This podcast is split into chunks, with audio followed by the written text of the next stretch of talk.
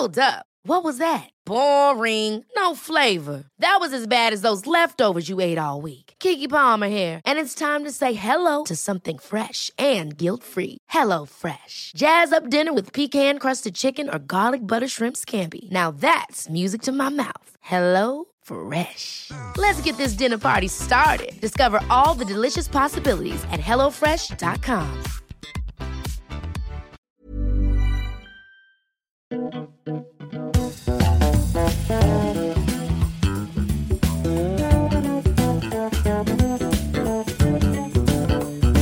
Ny vecka, nytt avsnitt Peter. Hej på dig!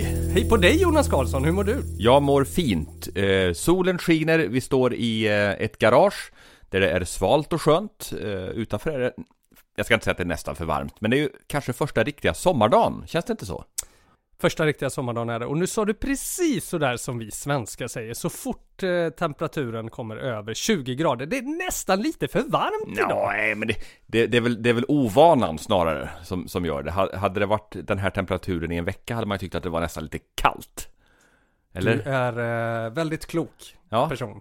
För det är inte för varmt. Det är alldeles perfekt. Men jag har varit lite för varm för jag cyklar ju hit och eh, har lite för mycket kläder på mig. Men nu står vi här i ditt svala, fina garage. Så att eh, det kommer bli kanon det här. Mm. Zlatan är skadad. Ja, jag tänkte att nu har han dragit av hälsenan. Karriären är över, han är nästan 40 år, han vill inte vara i Italien, han vill vara i Sverige. Det, men det var ju inte det. Nej, det verkar som att det är vaden som har fått sig en törn, en muskel i vaden och då eh, är ju prognosen betydligt bättre. Drar man en hälsena så är det ju minst sex månader eller kanske lite mer än, än, än så. Eh, och eh, Eh, skadar man vaden så beror det ju liksom helt på hur skadan är, men han kan väl säkert komma undan med några veckor. Frågan är om eh, det räcker för att komma tillbaka och spela med Milan. Hans kontrakt går ju ut den sista juni. Sen är det väl möjligt att det kan bli Sverige och Hammarby. Ja men det känns ju så, vi pratade ju om det i tidigare avsnitt. Eh, jag menar han är delägare i Hammarby och allt vad det skulle innebära om han kommer tillbaka och spelar just där. eh, Eller tillbaka, han har aldrig spelat i Hammarby men eh, jag menar... I Allsvenskan har han spelat ja, i alla fall. det har han Ja. gjort. Och allt från tröjförsäljning till det fokus det kommer bli på Hammarby. Jag menar det, det är inte helt osannolikt att han eh, ser en uppsida rent affärsmässigt, om inte annat, att spela i Hammarby. Nej, och många tror ju det, vi får väl se hur det blir, men, men oavsett det, men man leker med den tanken, och, så är det ju ett enormt uppsving för allsvenskan nat- naturligtvis, men jag, jag tänker på allsvenskan som, som helhet. Nu är ju Jakob Johansson är tillbaks i IFK Göteborg, eh, Ola Toivonen ryktas eventuellt vara på väg till Malmö FF. Marcus Berg har varit på Kamratgården och tränat med Göteborg och har ju kontrakt som går ut med Krasnodar i Ryssland i sommar. Nu vet jag att Panathinaikos sägs rycka i honom, men det kan ju mycket väl bli Göteborg där också. Det känns ju stekhett med Allsvenskan. Paulinho i Hammarby också. Det, det här året känns hetare än på mycket, mycket länge, trots att vi kanske får spel utan publik under sommaren. Ja, hela uppsnacket som blir med tanke på att eh, det blir uppskjutet nu känns det som att spänningen och förväntningarna bara stiger på, på allsvenskan. Så jag tycker också det. Jag är inte sådär fanatisk att jag följer fotbollen. Men, men eh, i år känns det ju faktiskt superintressant. Och på fredag får vi ju veta, kanske då, när Tegnell ska ge sin, eventuellt ge sin välsignelse till, till eh, idrotten så att tävlingsidrotten i Sverige kan få komma igång på senior och elitnivå. Eh, jag kan ju förstå det när det handlar om fotbollsmatcher och sådär, där är det ju en jättegrej, inte bara på plan och läktarna, kanske även utanför, man pratar om sportbarer och folk samlas och, och ehm, följer matcherna och sådär, men alltså på något sätt är det ju konstigt kan jag tycka att man inte har gjort skillnad på idrott och idrott hittills i den här coronakrisen. Eh, det, det finns idrotter som lämpar sig betydligt bättre än andra för att tävla i och ändå hålla nere risken för smittspridning. Jo, men eh, jag menar friidrott som, eh, som man själv har tävlat i, det är väl ett lysande exempel just på det att där skulle man ju kunna tävla redan nu tycker jag. Jag menar det är ingen skillnad på en träningspass och, och tävling. Visst, det kan finnas stora tävlingar kan jag förstå att man ställer in. Nu såg jag att de ställer in den här klassiska ungdomstävlingen, världsungdomsspelen, som ju är jättemånga man samlar. Men däremot, jag menar man kan ju genomföra tävlingar i längdhopp, i kastgrenar, i övriga teknikgrenar tycker ju jag.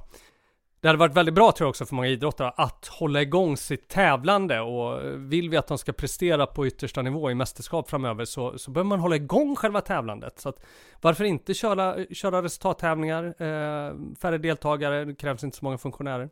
Nej men jag, jag tänker, jag hörde Karin Torneklint, hon tog upp det här exemplet med diskuskastarna i Växjö till exempel. Där, där finns ju Daniel Ståhl och där finns eh, Simon Pettersson som är två världskastare i diskus. Och de tränar tillsammans en tävling för dem, om man nu tänker sig resultattävling, en träningstävling, är ju ingenting annat än ett träningspass. Förutom att man mäter och bokför resultaten på ett annat sätt. Ja, det krävs en funktionär och sådär. Men, ja, men, det, men det, är ju minimalt De antal... är ju där ändå och coachar dem och mäter och det hjälper till. Jag det, det kanske behövs en person till då. Mm. Det räcker ju med att vara totalt fem eller sex pers.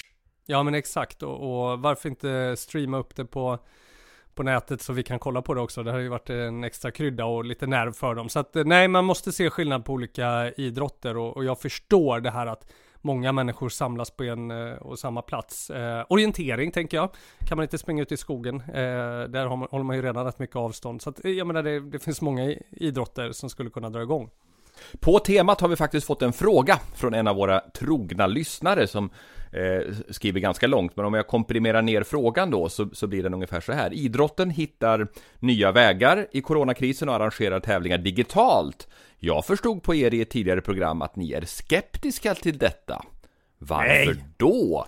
Inte, nej! Nej, vi är inte skeptiska till det. Nej, jag, jag gillar ju det att man testar lite, lite nytt. Vi var nog skeptiska till en, en viss tävling som vi kommenterar. Jag var skeptisk, och jag vet inte om du var det, men jag var skeptisk till den här tävlingen som Armand Mondo Duplantis eh, hade online mot eh, Sam Kendricks och Renault Lavillenie, där de tävlingen då inte gick ut på att hoppa så högt som möjligt utan att hoppa, inte högst utan mest om mm. jag förstod det rätt. Man skulle hoppa flest hopp över fem meter på en begränsad tid och den som lyckades med detta eh, vann då tävlingen. Jag, jag personligen är väldigt ointresserad av den typen av hittepå-tävlingar. Det, det, det intresserar inte mig.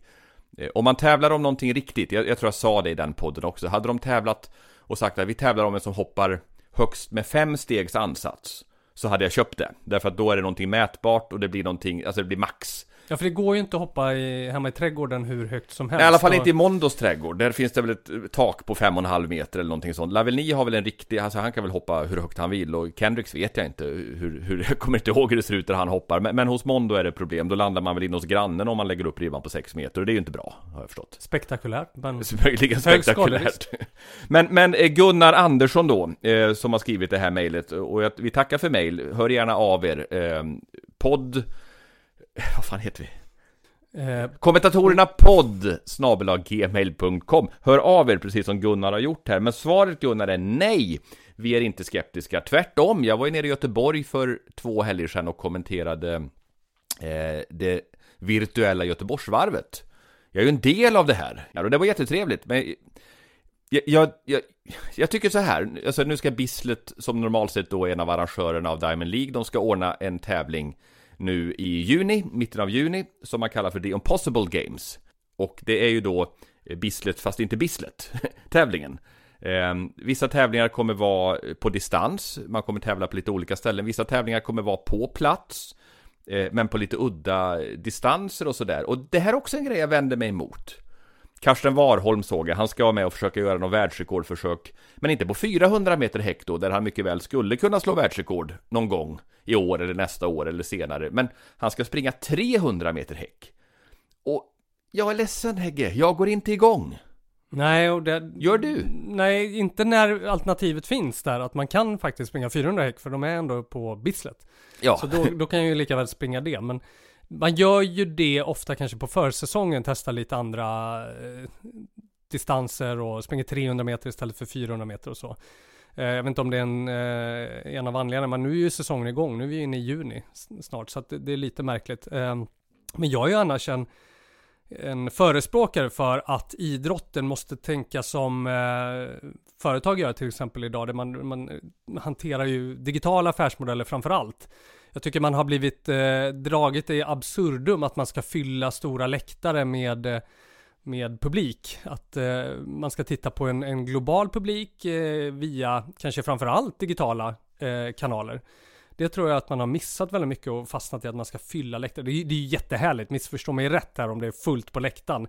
Men det kanske inte alltid är realistiskt att man kan lyckas med det. Då har man liksom digitala hjälpmedel för att liksom nå ut och, och en, en sponsor till exempel som når ut digitalt eh, till en miljonpublik istället för att nå bara några på en läktare eller via en tv-sändning. Det, det, jag tror man måste kunna tänka bredare och det kanske är någonting bra med den här krisen, att vi blir lite mer kreativa inom idrotten i hur vi kan använda digitala hjälpmedel och digitala kanaler för att eh, nå en större publik. Och, och när jag ändå nämner Karsten Warholm där och Bislett, så jag såg Therese Johaug ska eventuellt springa nu eller hon, mm. hon, hon ska väl springa om jag förstått det rätt på, på de här The Impossible Games då, som är eh, ersättningstävlingen för, för Bislett. Och jag såg Steinar Hoen som gör meeting director, han hade fått frågan där, ja, men vad ska hon springa då? Ska hon springa 5000? Ska hon springa 10 000? 3000? 3000 hinder? Så här. Och han hade sagt, nej, nej, nej, nej, hon ska springa, det är ingen idé, ni, ni kommer aldrig kunna gissa det hon ska springa. Och då blir jag också sådär, men snälla, varför? Men det här är ju inget nytt. Du har ju också läst eh, boken om eh, Gunnar Hägg. Ja, ja, ja. Och eh, där hittar de också på eh, lite udda distanser mellan varven för att det skulle bli just världsrekord och sådär. Ja, men springer två eller tre engelska mil mm. liksom. Här, tre engelska mil, ja men kom igen. Men, men jag tänker så nu är det ändå 2020, det är ju inte 1946. Jag hade ju velat se henne springa 10 000 igen, som hon gjorde förra året. Eh, och eh, jag måste säga att jag blev väldigt imponerad av den tiden och, och kanske i synnerhet sättet hon sprang på. Hon stack ju iväg från start som hon gör när hon åker skidor. Det var ju full spätta direkt från eh, startskottet. Eh, så jag tänker att får hon lite rutin och springer några lopp så, jag menar hon skulle kunna kapa ytterligare. Men jag, jag skulle hellre då, men jag, så nu har ju presskonferensen inte varit än. Steinar Hoen ska ju avslöja det här och vilken distans Therese Johaug ska, ska springa. Men jag, jag, misstänker att det rör sig om någon längre distans i alla fall. Hon lär ju inte springa 100 meter häck i alla fall. Det skulle förvåna jättemycket. Men jag tänker så här, om hon nu ändå ska springa en plojdistans, typ tre engelska mil eller någonting sånt, då skulle jag ju hellre se att man gjorde en tävling där hon springer Alltså ungefär som man gjorde med Eliud Kipchoge när han skulle sätta världsrekord på maraton. Att man tillrättalägger ett lopp på till exempel 10 000 meter. Där hon får harar som är fräscha längs med hela vägen så att man liksom hjälper henne. Det skulle jag tycka var roligare även om det också är en plojtävling. Att se vad kan hon faktiskt göra på 10 000 meter under perfekta omständigheter. Mm. Förstår du vad jag menar? Mm. Ja men det, det, tillbaka till det här vi har pratat om innan att man ska inte mixtra för mycket med Nej. själva tävlingsformen. Nej. Sen hur man når ut och paketering och sådär tycker jag man kan mixtra med men eh, ja hur men det är det där vi har pratat se... om det här med längdskidorna också, just det här att det byter tävlingsformer hela tiden, att man inte känner igen sig. Alltså, längdskidorna är ju liksom, längdskidvärlden blir ju mindre och mindre, det blir mer och mer Norden och framförallt mer och mer Norge och fler, fler och fler nationer försvinner. Man, man, man måste hitta en form som tilltalar många, det går inte att hålla på och fladdra hit och dit. Och, och, och friidrotten tycker jag inte heller ska hålla på och fladdra hit och dit, för de har gjort det lite för mycket de senaste åren. Men jag tror att de skulle komma långt i att bara visa upp Therese Johaug eh, på en löparbana hur ser det ut? Hur springer hon? För det är, ju, det är ju knappt någon som har sett det. Ja, hon måste springa ändå. Hon kan inte bara komma in och vinka. Nej, nej, hon måste såklart... det, det var inte det jag tänkte. Jo, så ser hon ut. Så, så ser hon ut. Nej, det, det räcker inte. Hon måste springa. Ja. Jag, jag, tror ju att hon eh, skulle springa rätt fort om hon uh, gjorde några lopp. Men det är ju möjligt att vi dissar det här i onödan nu. Det, det, kanske kommer helt andra direktiv. Och det är möjligt att svaret kommer innan den här podden är ute, till och med. Så kan det vara. Så kan det vara. Det skiter vi i, för i kommentatorerna får vi säga vad vi vill. Ja, vi var ändå först. ja, det var vi. um, det har kommit fler lyssnarfrågor, men vi ska inte ta någon av dem nu. Hörde du, jag åt indisk kyckling häromdagen. Det var gott. Gillar du indisk mat? Eh, oh ja. Mm. Jag, jag, åt, indi... jag åt också indiskt igår. Gjorde du? Åt du kyckling? Nej, jag äter ju väldigt sällan kyckling. Jag ja. åt vegetariskt. Ja. Ändå är du El Pollo Loco, heter du? just det. Den galna det, kycklingen. Den galna kycklingen. Det var så här att på, eh, jag tränade på Kuba en hel del och, och jag kunde ingen spanska. Varav eh, kubanerna, bland annat Ivan Pedroso som jag tränar med, eh, Eh, de kommunicerar bara på spanska och eh, jag var rätt tyst för, för en gångs skull, tro det eller ej Jonas. Jag, jag, sa inte så mycket. Eh, men helt plötsligt från ingenstans så sa jag El Pollo Loco, varav hela träningsgruppen stannade upp och vände sig om och nu sa han Den galna kycklingen Svensken sa någonting på spanska, den galna kycklingen och mitt smeknamn satt direkt Så att jag fick höra detta på tävlingsarenan sen El Pollo Loco! Var kom det ifrån? Alltså det Hade finns en restaurangkedja i Jo, ja, USA som ja, heter ja, det. Eh, nej, jag kände bara nu, nu är det dags för mig att säga någonting. Nu ska vi bryta isen här. Ja. El Pollo Loco! Ja, eh, du kan ju även eh, Olla Pello Pelota. Just det. Eh, tveksam eh, grammatiskt eh, utövande tror jag. Ja. Eh, det är ju hej hårboll. Hej hårboll. Eh, vilket ju jag också försökte använda ibland där borta med Det är den spanska motsvarigheten till Moj Mukolat. Hej knattar på finska. Sometimes we're funny, sometimes we suck. Det jag ville komma till är att steget var inte så långt från indisk kyckling till indisk cykling. Därför att det var så jag kom att tänka på det här och jag såg en artikel eh, Jag såg den i Aftonbladet, tror jag det var, men jag insåg sen att den hade spridit sig över hela världen med blixtens hastighet. Det handlar... en ding-ding värld kanske. Ja, jag undrar varifrån det här kommer.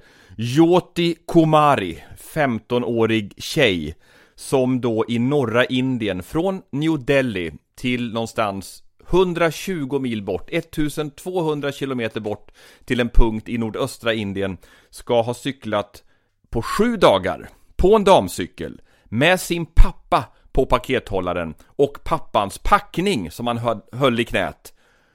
1200 kilometer. Hon cyklar alltså eh, 17,1 mil lite drygt om dagen sju dagar i rad. Och det här har ju kavlats ut som en, en, en eh, enorm nyhet då, då man har tagit liksom sympati. Hon skulle cykla hem med pappan som hade blivit permitterad på grund av coronakrisen från sitt jobb som riksha cykelchaufför i New Delhi. Och det, det har varit mycket skriverier om det här och mycket prat om det här och, och, och den här 15-åriga indiskan har fått enorm uppmärksamhet. Med all rätt! Och jag säger inte att hon inte har gjort det här. Jag säger bara 17,1 mil cykling per dag, sju dagar i rad. På indiska landsvägar, på en damcykel, med packning och sin pappa på pakethållaren. Ja, det är imponerande det man... Jag vet inte om imponerande är rätt ord. Frågan man ställer sig är ju varför inte han cyklade om han nu brukar köra. Om han är Rikscha. professionell rikscha-cyklist. Varför fick den stackars 15-åriga tjejen eh, cykla alla milen och han på paketet? Han kunde ju växel... Jag vet Draget inte, jag lite, va? tänker så här. Hur fort kan man cykla? Ja, men, se, Du vet väl, du cyklar ju mycket. jo, jag cyklar mycket, men jag cyklar sällan med min pappa på pakethållaren. Med packning dessutom. Har du sett bilderna på henne? Jag han sitter alltså på paket... Det är nästan det mest imponerande. Han sitter på pakethållaren och han har inte ens fötterna på hjulmuttrarna.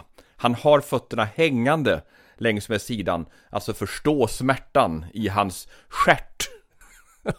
Och de här märkena man får från pakethållaren. Cyklar hon 17 km i timmen i snitt, vilket jag tänker kanske är rimligt. Det är lite fort Mm. tror jag, men det kanske är rimligt. Det är backigt också i norra Indien vet du. Du är Himalaya där, jag tänker eh, tuff eh, sista sträcka. Har man någon gång, och det har jag gjort vid ett par tillfällen, eh, transporterat sig på indiska landsvägar så vet man att det går inte fort med bil. Jag kan tänka mig att det inte går extra fort med cykel heller. Men cyklar hon i 17 km i timmen, då är det då aktiv cykling lite drygt 10 timmar per dag. Men ringde inte indiska cykellandslaget Jo. och erbjöd henne en eh, plats i Ja, laget har hon, direkt? har, har hon gjort det här, Jyoti Kumari, 15 år gammal, då ska de ringa henne och erbjuda henne inte en plats utan alla platser i det indiska cykellandslaget. Så jag kan tänka mig svagt från början. Ja, jag tänker också lite skillnad med det här med landsväg och det ska gå fort och jag menar det är ju Det är sällan de har med sig någon om man ser de här eh, som tävlar i Tour de France och så på Ja, pakethållaren. ja på- sällan kör på en sån här traditionell damcykel också utan Jag vet inte om det var växlar på den men men- dels det, men det är möjligt om ni hittar en klass där det går ut på att skjutsa sin pappa runt om på landsvägar Så tror jag hon ligger bra till, för jag tror ingen annan jävel gör om det här alltså Otroligt imponerande Ja, men det, ja, det, hon kan nog vara en het kandidat för indiska bragdguldet. Ja, men ja, jag vet inte. Hon kanske platsar i det indiska. Jag kan inget om indisk cykling. Jag kommer ihåg vid VM i Falun i längdskidor 2015. Då var det indiska längdlandslaget på plats. Ehm, jag var ju ansvarig där för SVTs sändningar. Eh, vi hade skickat ut Stefan Åsberg som skulle göra reportage, liksom runt reportage någon dag innan tävlingarna började. Han träffade ledarna då för det indiska längdlandslaget och de var ju inte bra på att åka skidor om jag säger så. Men han, han ställde då frågan till två eh, män i, eh, två siker måste det ha varit, för båda bar turban. Och sa då, do they have any chance? Do you think so? Varpå de glatt svarade, oh yes, they are the best in India! Men det finns alltid en chans. Du har ju sett Dum Dummare. Ja, det har jag. Det har jag. Det finns alltid en chans. Men de var en bit efter om jag minns, om jag minns rätt. Men, men mycket handlar om den mentala inställningen. Den är viktig. Ja, det är den. Och, och när du nämner Stefan Åsberg, det är en av mina absoluta favoritjournalister som eh, vågar ställa både de dumma och de tuffa frågorna ofta. Eh, Det finns ju ett antal presskonferenser där stora stjärnor sitter framme vid podiet och journalistkåren eh, dansar runt där och så kommer Stefan Åsberg och eh, ställer eh, de tuffa frågorna, vilket ofta tycker jag också, eller alltid jag, när jag hör honom är väldigt befogade. Ja men verkligen, och, och där, där är ju sporten är en väldigt inlindad och skyddad värld många gånger. Så det, det behövs den typen av, av reportrar. Absolut. Stefan är för övrigt någon som skulle vara skön att ha med i den här podden. Absolut. Vi kanske ska ha med honom inom kort. Eh, Korrespondent i USA? Ja, han bor i. Washington numera, var i Mellanöstern några år och innan dess var han ju i USA, jag tror i åtta år faktiskt som korre. Han, och han, har ju, han, är, en- han är en världsman, Stefan Åsberg. Återkoppla lite till de här presskonferenserna. Jag vet ju till exempel Usain Bolt fick ju några riktigt jobbiga frågor kring doping, vilket ju inte är konstigt att han får den typen av frågor, världens bästa sprinter. Eh, Sebastian Coe var det nu senast i Doha som fick eh, jobbiga frågor från, från Stefan kring mänskliga rättigheter, vilket jag tycker också är befogat. Ja, det konstiga är att de inte svarar på dem, att, att, att, en, att en sån Sebastian Coe måste behöva ducka den typen av frågor. Att man inte åker till Doha, Qatar och har en klar policy för vad man kan säga. Det är ju det som är det konstigaste, tycker jag. Ja, det, Att det ska vara så känsligt att svara på frågor. Ja, alla vet väl vad som händer i Qatar liksom. Det är väl ingen nyhet att det är gästarbetare som jobbar under skitomständigheter och inte har några rättigheter, de blir av med passen och inte tjänar några pengar och dör som flugor. Det kan man väl konstatera att det är inte så jävla bra. Nej, och sen är det, det, ja men det är som du säger, idrotten är så inlindad ibland och väldigt snäll och gullig och, och i vissa fall så är den ju inte så snäll och gullig utan kräver, det krävs de, de svåra frågorna tycker jag till de som eh, tar besluten. Men det, det är klart, lägger man ett friidrottsmästerskap eller andra mästerskap, så under fotbolls-VM nästa gång går väl i Qatar till exempel, och det har gått alla möjliga mästerskap, simning och handboll och inomhus-VM i friidrott och fan vet allt i Qatar. Då måste man ju liksom kunna motivera varför man lägger det där. Och i slutändan vet ju alla att det handlar om pengar. Ja men säg det då, i så fall. Ja, är det, mm, det, det blir så fånigt när man ska försöka försvara det med något annat än vad det egentligen är. mm. Det, det var bara dit jag ville komma. Därför är det bra att frågorna ställs. Ja, Stefan är en av dem som, som ställer dem. Det gillar vi. Bra. Nu, helt oväntat blev det här en hyllning till Stefan Åsberg. tjoho!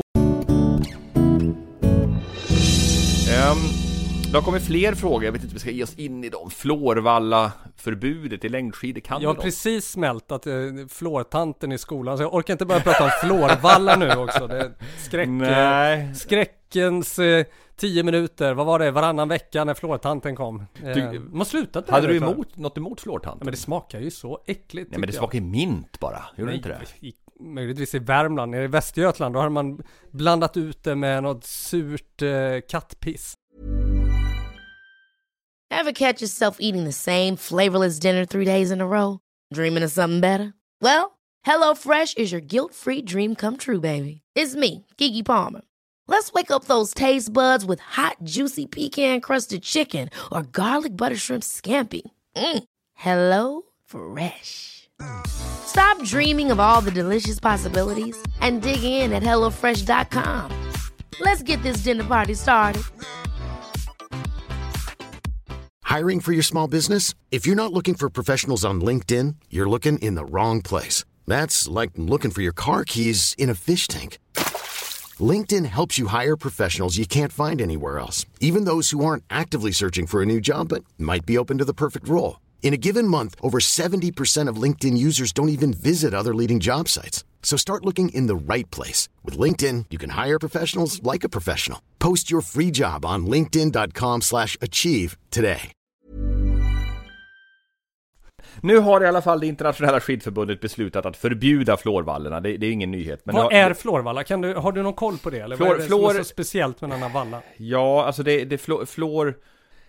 Det är en hel vetenskap det här, men man har ju fluorerade ämnen i, i vallorna. Eh, och det som internationella skidförbundet vill förbjuda är ju eh, alltså så kallade högfluorerade ämnen i skidvalla. Att, Ja men det stöter bort eh, fett och det stöter bort vatten och det stöter väl i kanske i viss mån bort skit. Att ha fluorbaserade vallor har ju, det är ju en förutsättning för att man ska kunna lyckas. Eh, man åker ju betydligt mycket snabbare med det än, än utan det av den enkla anledningen att skidorna glider betydligt bättre. Sen är ju problemet då att det här är ju ett skadligt ämne för miljön och det har man ju sett i mätningar eh, i Lillehammer och Holmenkollen att markerna där har ju varit förgiftade av fluor och det här rinner ju ut i grundvattnet och det, det riskerar då att skada människor och djur och, och växtliv. Av den enkla anledningen att de här inte kan brytas ner naturligt. Det låter ju som en skandal. Och det här vill man minimera och från EU har man då infört direktiv på att eh, man ska ta bort vissa typer av fluorerade ämnen.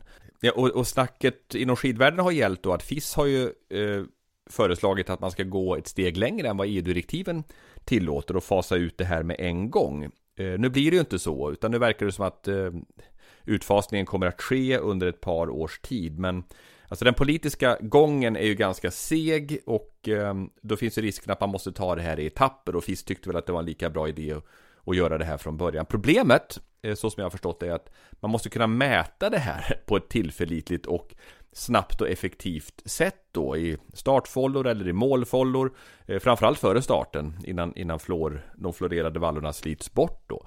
Eh, och man har väl inte hittat den metoden men nu, nu tror jag att man ska hitta en metod som blir tillämplig från och med november. Den ska tas fram nu under sommaren och så ska man tillämpa den från och med november.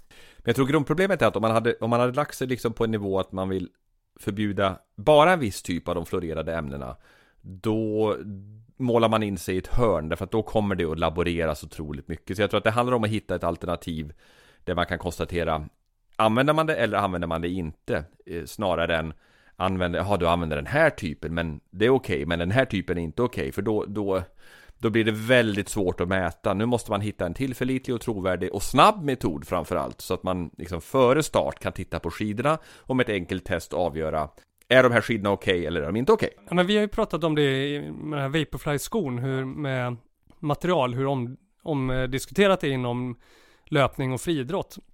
Det känns ju som skidsporten, det är ju mil fram, framför liksom eh, hela eller materialsportssnacket som är inom löpning och friidrott.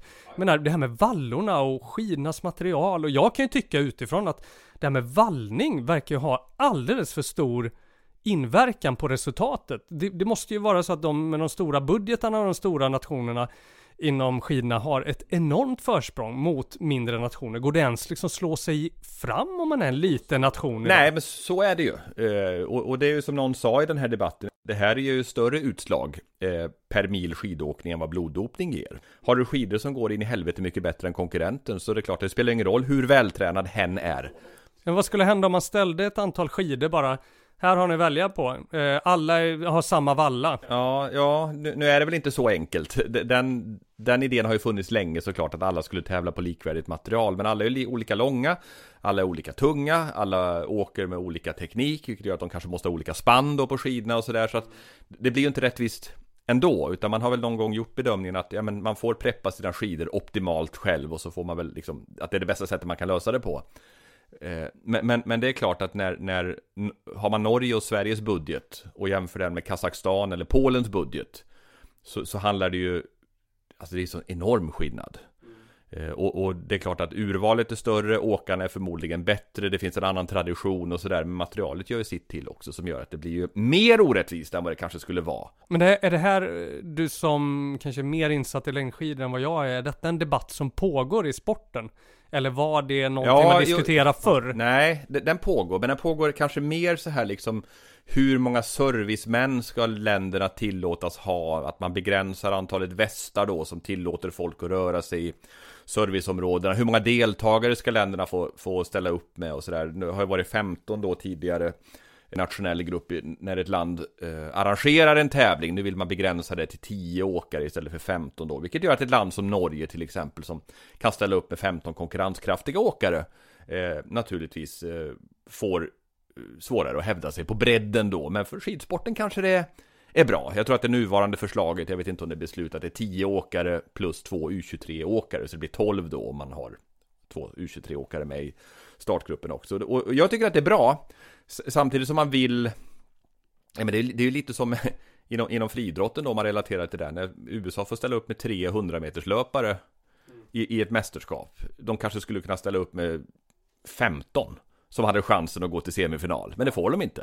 Och, och någonstans tycker man väl att det är, är, bra, samtidigt vill man ju se de bästa i världen tävla och det, det, är ju faktiskt så att är du, är du trea på amerikanska mästerskapen och missar OS på 400 meter häck eller 400 meter eller kulstötning så är du en potentiell guldmedaljör i mästerskapet, eller hur? Ja, det är, det är lite knepigt där. Det är samma med Kenya och Etiopien. Ja, jag menar, jag vet inte hur många de skulle kunna ha i maraton eller 10 000, 3 000 hinder. Nej men så är det, och, och det, jag vet inte vad som är rätt och fel, men för intressets skull och för sportens överlevnad så måste du tillåta fler länder att hävda sig hyggligt högt upp i, i listorna. Ja, och då måste man ju skapa förutsättningar för det, tänker jag. Om vi återkopplar till längdskidåkningen, att man, man måste jobba aktivt för att skapa förutsättningar att fler nationer kan vara med. Och jag tror att detta är en ganska viktig fråga för längdskidorna. Att, att man faktiskt inte, varför ska man ens satsa på en sport som är så eh, beroende på eh, av valla och material? Nej men och det, jag tror att det görs försök liksom att inkludera de mindre länderna mer, att, att stötta dem på olika sätt och så. Men problemet för längdskidorna är ju kanske inte att Polen och Kazakstan och Tjeckien inte hävdar sig eh, i den absoluta toppen. Problemet är att stora länder som har hävdat sig har försvunnit också. Du ser inte Tyskland i toppen längre. Du ser inte Italien i toppen längre. Alltså, längdvärlden krymper. Och, och längdvärlden har inte råd att krympa för den är väldigt liten redan och snart är det ju bara en, en, nordisk angelägenhet och det är ju inte bra, alltså plus Ryssland då, om de får vara med och tävla. Men här blir det en desto större angelägenhet. Känns som det får enorm uppmärksamhet, längdskidorna och Ja, eh, under vinterhalvåret i, i Sverige och Norge. ja, Det och, växer bara. ja, jo, och folk älskar ju vintersport, men, men Vi älskar ju att vinna också. Det, ju, det blir ju så att, ja, vi gillar ju att se när svenska vinner. Mm. Ja, och de blir ju väldigt, väldigt, väldigt populära också, längdskidåkarna, för de, de, de symboliserar ju någonting som jag tror svenskar, eller skandinaver och nordbor i största allmänhet sätter väldigt stort värde på. På något sätt, alltså den här urkraften från skogen. Alltså det, det är ju fortfarande till stor del, om du tar i Sverige då, en norrländsk sport. Det är inte så många det är inte så många söder om Dalälven som hävdar sig. Det finns ju några stycken, du nämnde Hanna Falk och det finns några till. Men, men, men, men det finns ju en, Så flyttat hem till en romantik kring, kring det där. Ja, jag såg att hon hade köpt hus va? I Ja. eh, Ulricehamn. Henne har jag ju följt nära eh, under många år. Hon har haft en väldigt speciell karriär där hon eh, slog igenom som 20-åring och sen så tog det ju väldigt många år, var det åtta år eller någonting innan hon eh, plockade en, en världscup igen. Eh, Så att eh, hon har ju verkligen hängt i. Hon har haft mycket skad- skadeproblem. Ja, mycket, mycket skadeproblem. rygg, ryggproblem. Nu är hon opererad va? Och gjorde ju sensationell comeback. Som sen gjorde att hon fick åka eh, världscupen sent på säsongen. Eh, innan det blev coronastopp. Och åkte väl, var det i Drammen tror jag hon åkte bra och var framme i kvarten eller någonting sånt. Så att hon var ju på gång där. Det är kul, jag gillar Hanna Falk. Det, Mm. det är en skön prick. På tal om, på tal om längdskidåkare, jag träffade igår Frida Karlsson. Ja, Eh, det är ju ingen hemlighet längre för jag tror Discovery som ju sänder Vem kan slå Anja och Foppa gick ut med det här idag. Hon tävlade ju mot Anja och Foppa tillsammans med Petter Northug. åh vilket dream team! Ja, va? det var ju härligt att få, um, få träffa ja, Petter igen. Eh, ja ni vi eh, går ju känner varandra sen förr. Vi, ja, ja, men det gör vi. vi. Vi har inte haft så mycket med varandra att göra på senare år, men, men eh, det är alltid kul att träffa Petter. Vi tjattrade på eh, där, så det, det, var, det var mysigt. Eh, och Frida Karlsson var med också då. Ja, Eh, jag frågade Petter om han ville vara med i den här podden, det ville han gärna. se där ja. Mm, även Frida, klart. så att vi, vi skulle ju höra. lyssna varje vecka, precis som alla ni där ute gör. Och, Och fortsätt med det! ja, fortsätt med det och tipsa gärna också om eh, kommentatorerna så vi får ännu fler lyssningar. Ja, och tipsa oss gärna också om vilka gäster ni vill ha. Vi gör ju då och då intervjuer. Ibland står vi och babblar och flamsar själva som vi gör nu, men ibland gör vi också eh, intervjuer med, med eh, idrottare eller före detta idrottare eller andra som på ett eller annat sätt är kopplade till idrotten. Kommentatorerna podd snabelaggmail.com. Ni hittar oss också på sociala medier. Det vet ni. Facebook, Twitter och Instagram. Där finns vi. Eh, kul att surra Peter. Ja, detsamma. Vi, så här eh, i sommarsolen utanför. Nu, här inne är det inte så mycket sol, men Nej, ska gå ut i solen nu. Det, men det var väl trevligt. Nu hoppas vi att det blir lite mer sport. Vi hoppas att allsvenskan drar igång. Ehm, vem tror du vinner? Ehm, Om det drar igång. Vem har du som favorit? Vilket lag? Jag tror Hammarby vinner. Det känns ju som det är Eller mycket fokus på dem. Malmö eller Göteborg. Eller Elfsborg. Nej, Elfsborg jag inte. Det Nej, jag tror Nej, men Malmö, borde, lite tufft. Malmö borde rimligen vinna. De, de har, det nämnde jag inte förut, men de har även Isak Kiese vilket är, han är på lån då i och för sig, men med ett grymt nyförvärv också. Nej, jag tror Malmö vinner, jag säger det. Zlatan eller inte, Malmö vinner. Då säger jag Hammarby. Härligt! Får vi se hur det går, om, vi, om det någon gång kommer igång. På fredag vet vi, kanske, när och om det kommer igång. I så fall är det någonting ni ser på Dplay och Discoverys kanaler, glöm inte det! Vi sänder eh, Allsvenskan i fotboll. Eh, Men i väntan på det så tänker vi på något annat. Ha det bra! Ha det bra. Hej då! Hej. Hej.